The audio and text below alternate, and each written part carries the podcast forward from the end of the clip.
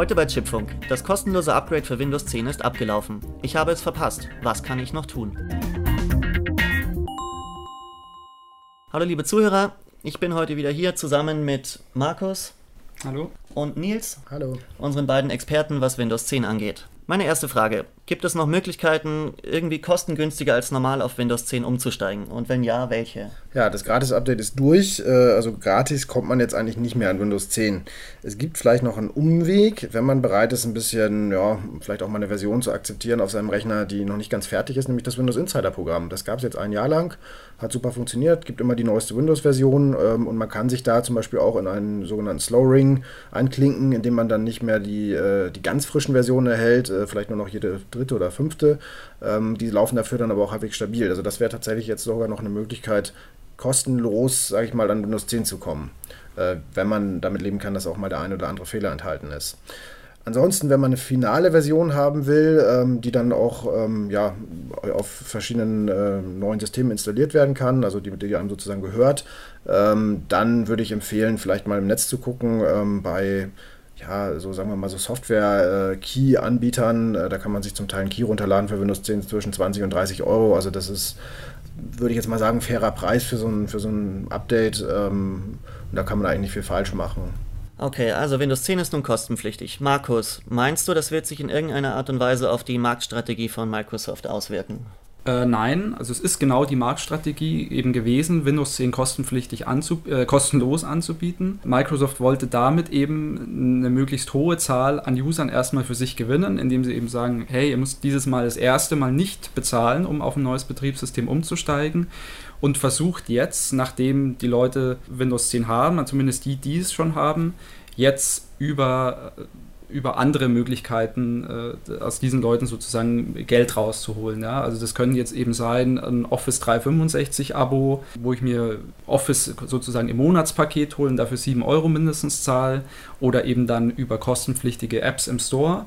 Aber ähm, der Plan von Microsoft, der ist nach wie vor gültig. Nun benutzen inzwischen ja schon viele Menschen Windows 10, allerdings noch weit nicht alle. Ähm, Nils, wie ist deine Einschätzung? Wird Microsoft den Support für die älteren Windows-Versionen, Windows 7, Windows 8, Windows 8.1, vielleicht sogar früher einstellen als geplant, um den Nutzer tatsächlich dann dazu zu bewegen, sich Windows 10 noch früher zu besorgen? Also, dass Microsoft den Support für die älteren Windows-Versionen vorzeitig einstellt, kann ich mir eigentlich nicht vorstellen.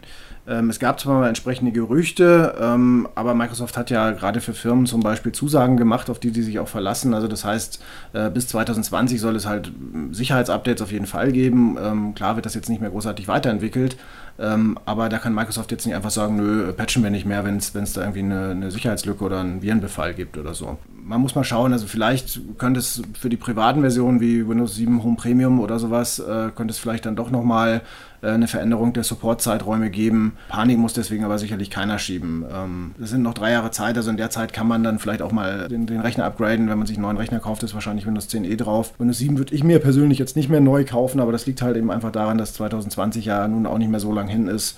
Ähm, und ich würde deshalb einfach nicht mehr auf ein altes System setzen. Aber jetzt, wie gesagt, Panik schieben muss deswegen sicherlich niemand.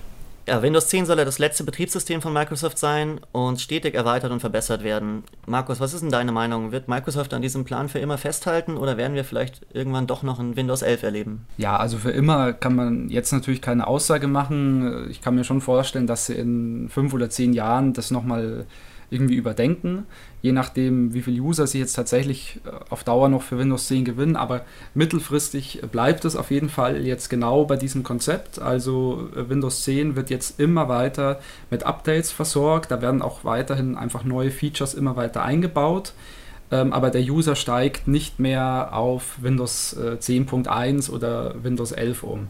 Das sieht man auch daran, dass Microsoft im Business-Bereich jetzt bereits äh, so ein, auch ein, ein Office-Abo gestartet hat. Mit, mit Office 365 gibt es jetzt auch schon äh, ein Windows-Abo, wo sozusagen eine Firma nicht mehr einmal alle paar Jahre sein, die ganzen Rechner äh, in der Firma mit einer Lizenz ausstattet, sondern die bezahlen einfach monatlich einen bestimmten Preis. Ich, das ist auch relativ niedrig, glaube ich so, äh, also unter 20 Dollar auf jeden Fall.